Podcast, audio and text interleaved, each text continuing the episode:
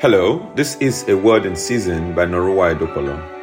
Today is a special day for us in Nigeria as we celebrate our 63rd independence anniversary. And this is the word for Nigeria.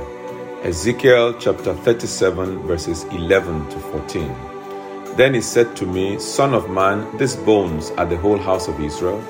Behold, they say, Our bones are dried up, and our hope is lost, and we are indeed cut off.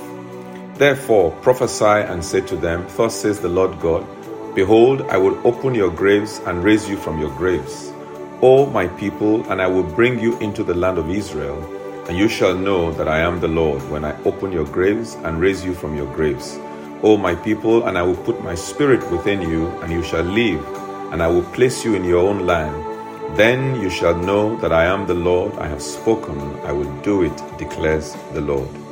Please join me and pray this word over Nigeria in the mighty name of Jesus. Thank you very much and God bless you.